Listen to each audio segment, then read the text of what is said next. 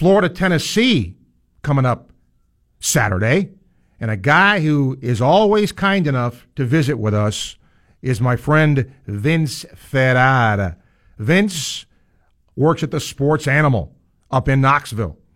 And uh, we hope to be getting him on here shortly um, as he'll give us the perspective from where Tennessee sits for this game.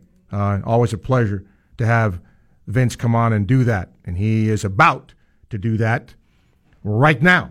So let's bring Vince in to our program and talk a little Tennessee stuff. Vince, my friend, thank you for doing this. Appreciate your time. Yeah, my pleasure, Steve. Always good to talk to you. Uh, let's talk about this game, Vince, in, in terms of what you think the importance of it is to Tennessee, to the fan base, you know, not having won a conference game since 2016. It's maybe lost its national luster, but in your view, is this still an important game to Tennessee? No question. I, think there's two directions that importance can uh, can really describe this game. One is with the fan base. It all it doesn't matter what people think about it nationally. If not as many people are talking about it, it is still the most important game on the schedule for Tennessee fans. Period. I know the older demographic, as we talked about before, they they look at Alabama as Tennessee's top rival, but it's still Florida. The venom is still there. They're still eating uh, gator meat this week like no other. Steve, I, I had lunch earlier this week at a at a seafood market down the road from our station called the Shrimp Dock. And I was in there for about 10, 15 minutes, and the phone was ringing nonstop with people putting in orders and asking about gator meat. Wow. And and they said that they expected at their location to sell 500 to a 1,000 pounds of gator meat just this week, just at that location. And among their three locations in the area, they're, they are are sure they're going to sell 2,000 pounds of it. Wow! It's and it doesn't. It's not a normal thing. So that's that's what it means. Is people whether they like it or not are eating gator meat this week. Um, so that's the fan portion of it. As far as the team, I think this is the difference between them going to a bowl game and not going to a bowl game. And I really do. I, a lot of fans thought that going into the year that the West Virginia game was their biggest game, which to me is very unusual and doesn't make sense because the opener when they beat Georgia Tech last year, that had no uh, assistance to the rest of the season why would the West Virginia game win or loss against a really good team? The Florida game to me is the one because they could. There, there's possibilities late in their SEC schedule to get a couple of SEC road wins. They'll have three non-conference wins with easy games, so they're going to need to get three conference games. They end with Missouri, Vanderbilt, uh, and uh, in, in Kentucky and so you think maybe you can get two of the three there. But if they don't beat Florida, they have to win all three after going through their gauntlet. So that that's unlikely. I think this is the difference between going to a bowl game and not going to a bowl game. Vince, personnel wise, uh, for Tennessee, how would you rate their talent right now? I would. Uh, it's an interesting question, and there's a variety of ways to spin it. When you look at the four and five star talent, about 62% of the roster is either a four or a five star. They've got top six talent according to what kids were rated coming out of high school. People don't view Tennessee's roster that way because it wasn't developed by Butch Jones and his staff. The team hasn't won games, and there's a bunch of guys that haven't stayed healthy as well. Also, in those in those classes that were higher rated, Butch Jones had a lot of guys leave early. So, but even the guys that are still here, they've got a nice chunk that's, uh, if you take the highest rating from recruiting services, they've got a bunch of that kind of talent. But it's been has him and developed. Here's the thing: if it's the right talent with higher star rating and can be developed by Jeremy Pruitt and the staff, well, I think is an upgrade from what they had. Then you can then you can improve, and you will improve, and you will go bowling.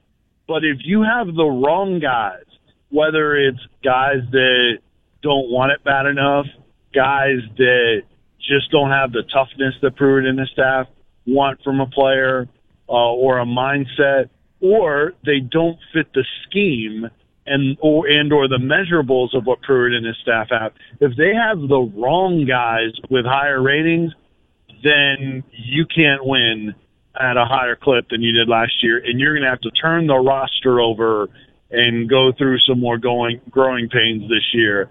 That's what's the unknown right now. How many guys are are Butch guys that can be converted to Pruitt guys, and how many guys are ones that are just Butch guys that you you need to wait to turn over and get Pruitt type of players in here uh, moving forward.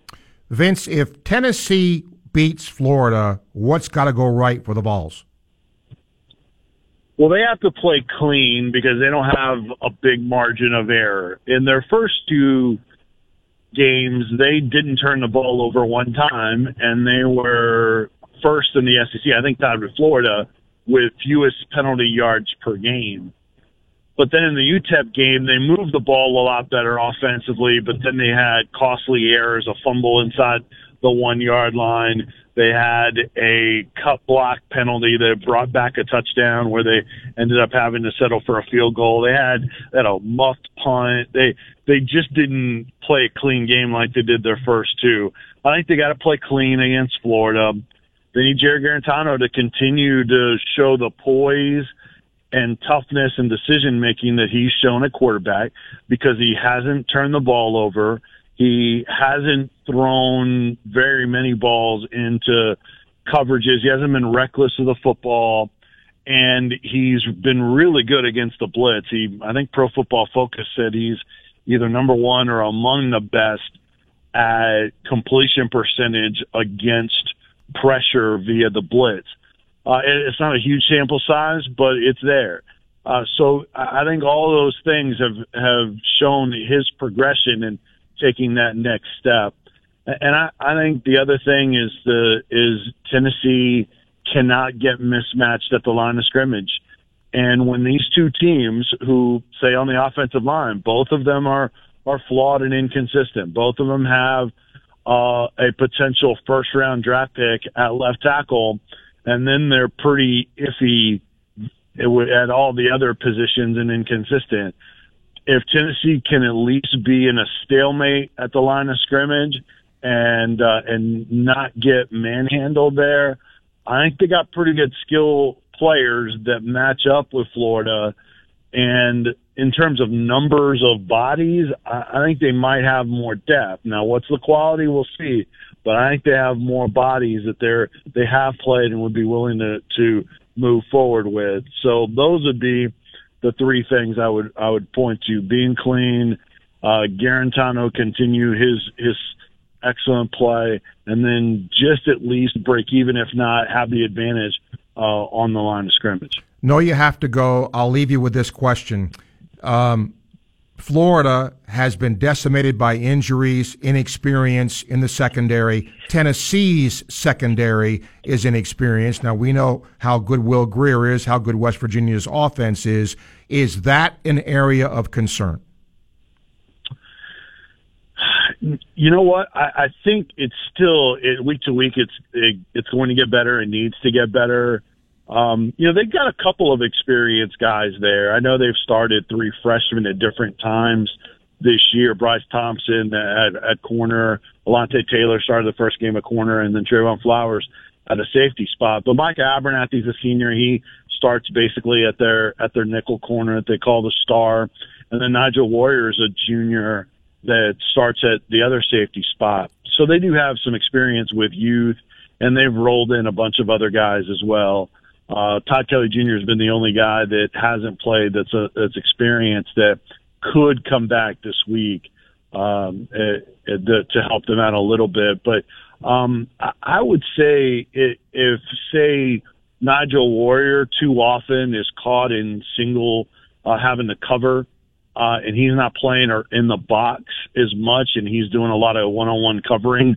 I think that would be a concern for me because he's not as good in that area. He's the son of former Tennessee great Dale Carter, uh, and Nigel Warrior's best when he's around the line of scrimmage and he can be a heat missile to the football. Um, that would be my my biggest concern. Tennessee really hasn't been challenged since the West Virginia game by any wide receivers uh, in any sort of passing game. The West Virginia game was elite and pretty much nothing since. So we'll see. Uh, they, I think they have pretty good ball skills with their uh, with their DBs. We'll see what kind of uh, uh, opportunities they might get against Felipe Franks, but it's definitely an unknown for sure with the rest of the group. My friend, tell me or tell our listeners how they can uh, see your work. Yeah, appreciate it. Uh, on Twitter at Vince Sports, V I N C E Sports. And then you can go to our website, which is sportsradio.wnml.com. I have a blog. I have an opponent preview. I'll have an interview with this really insightful uh, reporter and broadcaster that works in Gainesville. I'll have an interview. I, I caught up with him, uh, and we'll have that up on the website as well. Some guy named Steve Russell. Yeah. And uh, and yeah, check that out, and we'll uh, and we appreciate everybody uh, uh, you know, finding it, and uh, I hope everybody enjoys the game. All right, Vince. You know uh, how much I appreciate you doing this, my friend. Thanks a lot. You're the best. Thanks, Steve. Yep, same here, Vince. Uh, one of the great things about doing this is relationships you form with, you know, other guys who do what, and you, you can't ask for a better dude than Vince Ferrara. 1227, time check brought to you by Hayes Prestige Jewelry, where the answer is always yes. We'll open up the phones, emails, talk sports with us here on Sports